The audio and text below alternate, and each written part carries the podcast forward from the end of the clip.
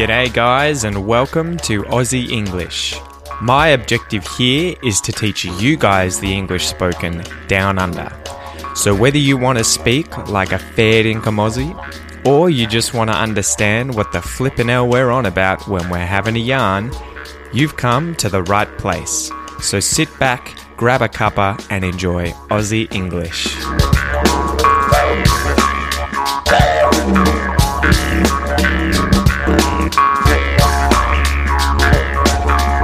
Guys, how's it going?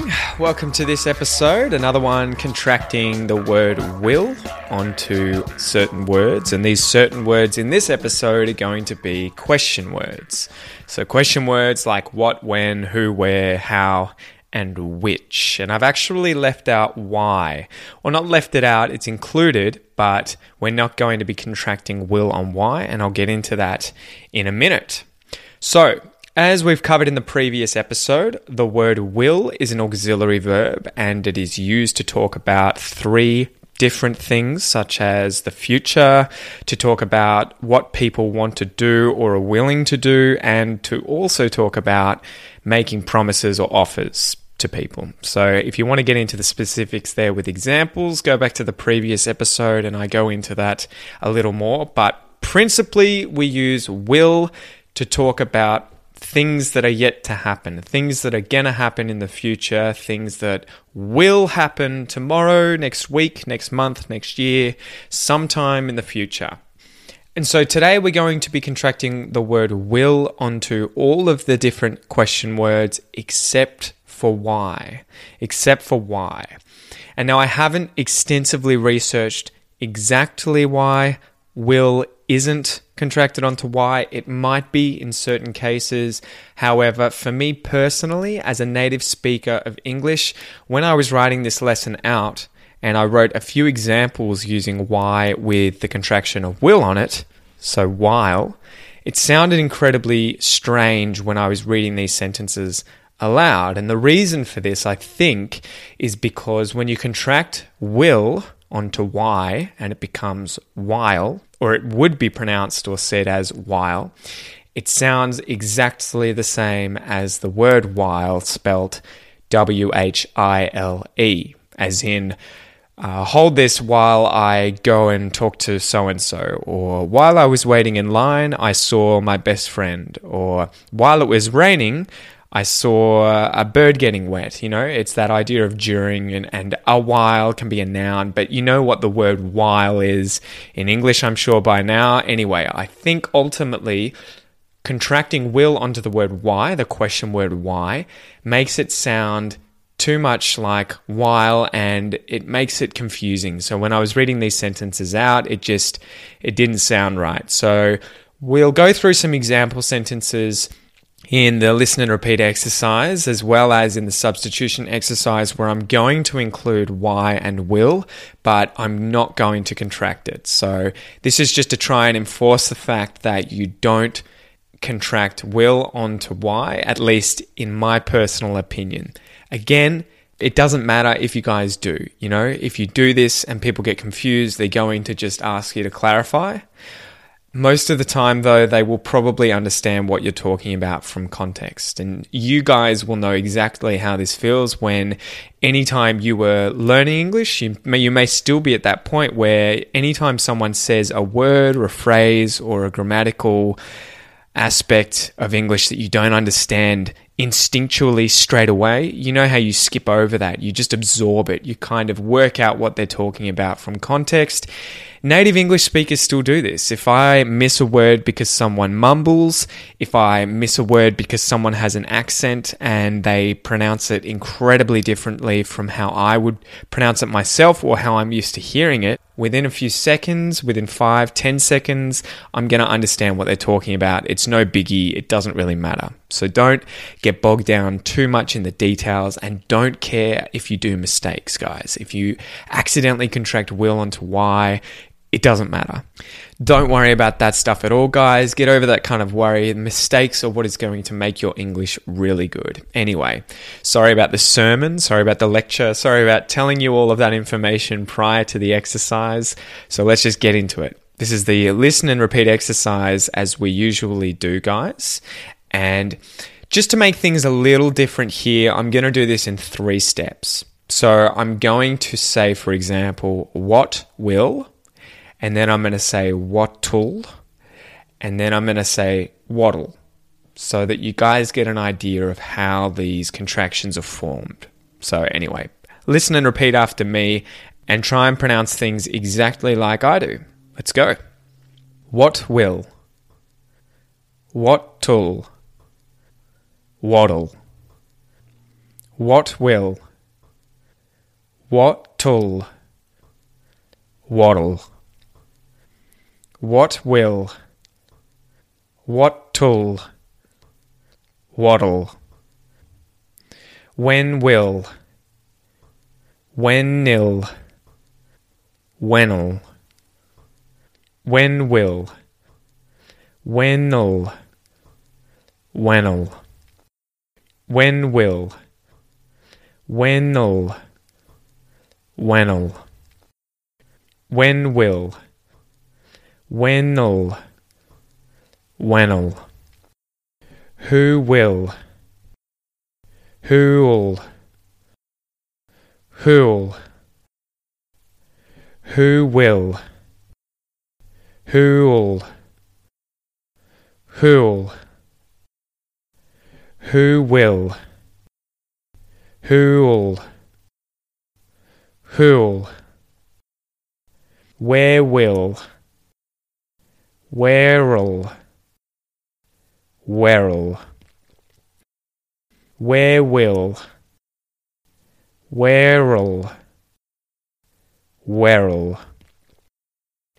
Where will? Where'll? Where'll? How will? How will? Howl. How will? How will? Howl. How will? How will? Howl. Which will? Which'll. Which'll. Which will? Which'll. Which'll. Which will? Which'll. Which'll. So now remember, we don't contract will onto y, or at least we're not going to practice that here. So just pronounce y will as uncontracted, as the uncontracted form. Y will. Y will. Y will. So, a few things to talk about here about that previous exercise. You guys are probably going to be thinking, why are we doing it in such a strange way? The main reason that I separated it into three steps there is that because a lot of these question words end in consonant sounds like what, when, how, and which, I wanted to show you guys and I wanted to let you guys practice bouncing the ul sound off of those different consonants. And so you break it down into two different syllables. For instance, what will becomes waddle, but I really wanted you to practice the wa and then tul, wa tul, wa tul. And it'll help you hopefully when you speed up and speak more naturally and you're saying waddle, waddle, waddle all the time like that. It'll help you just instinctually do it without thinking. And another thing to be aware of there in a few of these cases is that firstly, when you end what and you put the ul on the end of it, as we talked about in the previous episode, because all of a sudden, as soon as you take the W off the front of will and it becomes ul, the T in those words is now surrounded by vowels. So it's got an A before the T, and then it's followed by this ul sound, even though it's not written because it's contracted. And so the T turns into a D sound. And so wattul is actually said, when said quickly, waddle. Waddle. So it sounds like the word waddle as in a baby waddling, as in not able to walk very correctly, you know, stumbling around. Waddle. Another one that we could talk about is where And even though where, when it's said not followed by a vowel, it's said without a consonant sound at the end. So you just say where, there's no R sound. In English, at least Australian English, when we end a lot of these words that end in R, we often don't pronounce the R. But if the following word starts with a vowel, we often pronounce the R. So we bounce the next word, the vowel of the next word off the R. So you'll go back and you'll notice that I said where will. So I said where, no R, will, because will has the W at the start, a consonant. But as soon as we contract will into ul and it starts with a vowel sound, I say where rule. So I actually bounce off of the R. I say I say where rule. So it becomes wherel, wherel, wherel, not whale, whale. No, we don't say it like that. We bounce it off the R. Another one we can talk about is how will, and this becomes like the word howl, as in like a a dog howling, you know, oh, howl. It sounds the same there as that. So that W kind of gets dropped a little bit. Howl, howl. So we don't say how, it's just howl. And which we um sort of again we bounce off that ch so that was why i wanted to get in there and really work on those three steps which will whichul and then whichel whichel so that's just something to think about there, guys. There's a few interesting things going on there. It's nice to talk about these and draw your attention to it because when you go through the exercise, you're probably going to remember exactly what I said, you know, about these different endings and how all bounces off some of these words that end in consonants or consonant sounds. And by doing this, you're going to learn to speak more natively. So you're going to have a more fluid spoken English when you speak with natives, and you're going to understand natives when they speak really quickly and contract words like will onto these different question words. So it's that time again to do a substitution exercise, guys. You know the drill. You've done this before. You've done this probably 10 times or more now. In this substitution exercise, I've added in a bunch of time related words and phrases, as I said in the previous episode, to try and help you with some of these sentences where I talk about things in the future to try and help you by giving you context. So, again, I love helping learners of English learn through context based situations where you have a sentence that has a lot of context in it and helps you understand the different parts of the sentence based on the words that are used. So you're going to get the idea and it's going to help you learn and practice your comprehension and understanding of these different words, especially in this instance, the word will. So again, we're talking about the future. So let's dive into this substitution exercise. And remember, treat it like a listen and repeat exercise if it's a bit difficult at first, or else treat it as a substitution exercise where instead of repeating exactly what I say after the first sentence, you try and contract it and then listen for me to say the second sentence to verify that you got it correct or not. And one more thing to note is that the example questions in here with why at the start, I'm going to leave uncontracted and I'm going to say twice. So I'm not going to contract will onto why as we spoke about because it sounds weird to me as a native speaker. I haven't looked up the grammar, but it sounds like the word while, as in W H I L E, and so it could lead to some confusion. So let's go.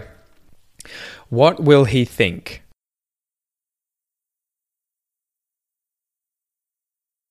What'll he think? When will we have to leave?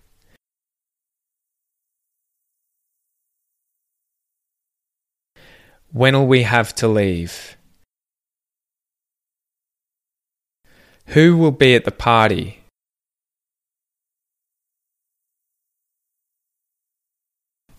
Who will be at the party? Where will they go on holiday?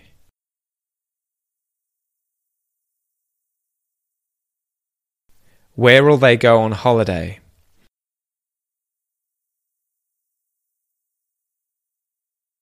Why will I need to be in charge?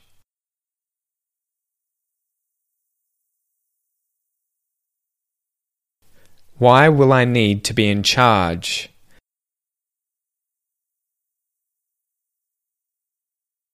How will she get home?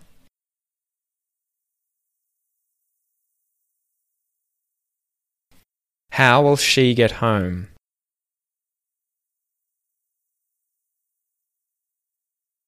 Which will he choose?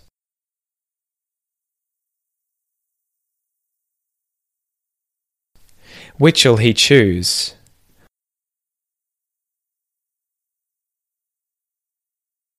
What will they say to us tomorrow?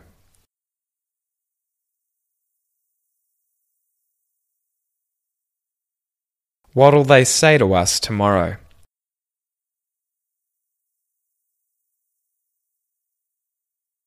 When will it stop raining?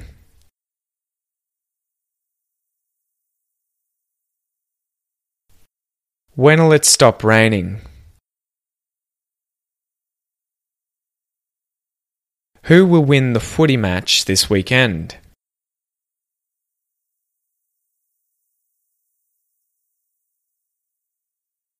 Who'll win the footy match this weekend?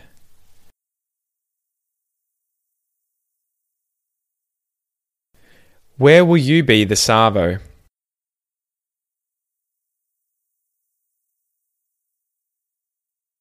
Where will you be this arvo? Why will it take so long to finish?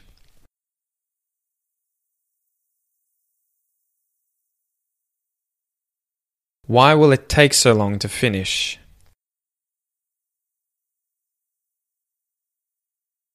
How will the story end?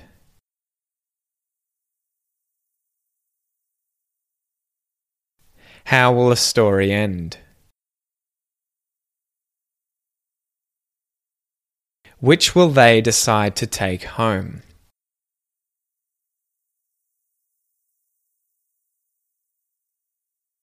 Which will they decide to take home?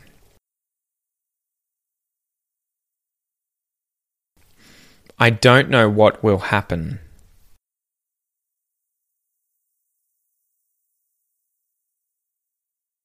I don't know what'll happen. When will we graduate from uni?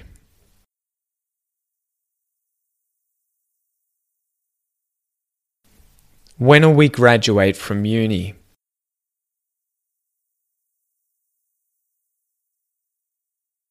Who will notice if we take one of the cupcakes?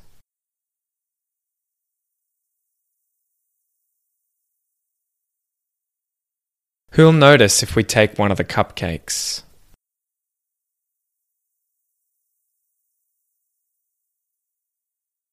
Where will the best surf be at the beach?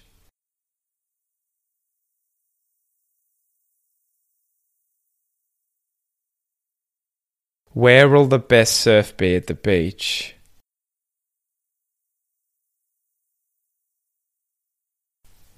Why will I need to finish the job?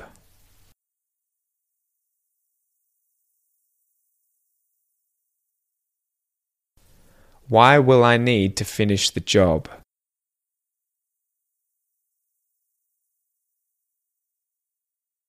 How will the internet keep changing the world?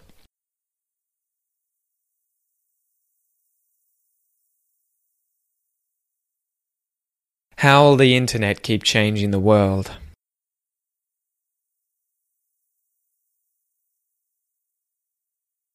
Which will be the best course of action to take?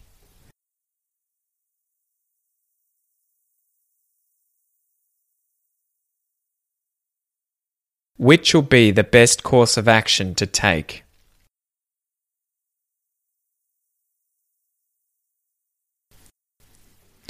So listen and repeat this episode a few times, guys. I know it's going to be difficult, and I know that the substitution exercise in particular I speak naturally because I don't really like trying to slow things down too much. You guys are at a level now where you need to be practicing your listening comprehension quickly or quickly spoken listening comprehension like a native. I want to prepare you for interactions with native speakers and also to be able to speak quickly like a native. And so I do know and I did notice that a lot of these examples are really subtle and they may be difficult to hear at first when you first go through this exercise.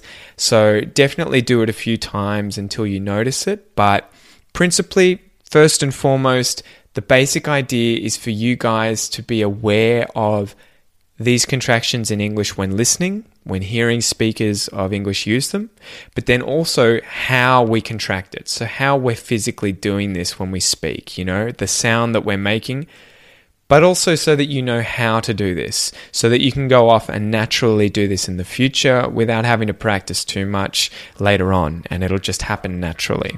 So, the basic idea here is to just get used to that ul sound, the ul, ul, ul, and how it joins onto the back of other words, and to just practice your pronunciation of all these different kinds of words that end in different vowels and consonants and just get your mouth used to putting the ul sound onto these different words.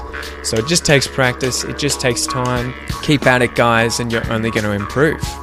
Anyway, see you in the next episode.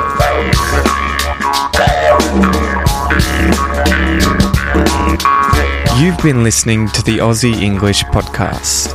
If you like what you hear, please come and join our Facebook community and like and share this episode in order to help the podcast grow. If you'd like to support the Aussie English podcast, please consider donating a few dollars on my Patreon page, which will be linked in the episode transcript. The more you guys donate, the more time and effort I can spend improving the podcast. Until next time, guys, all the best.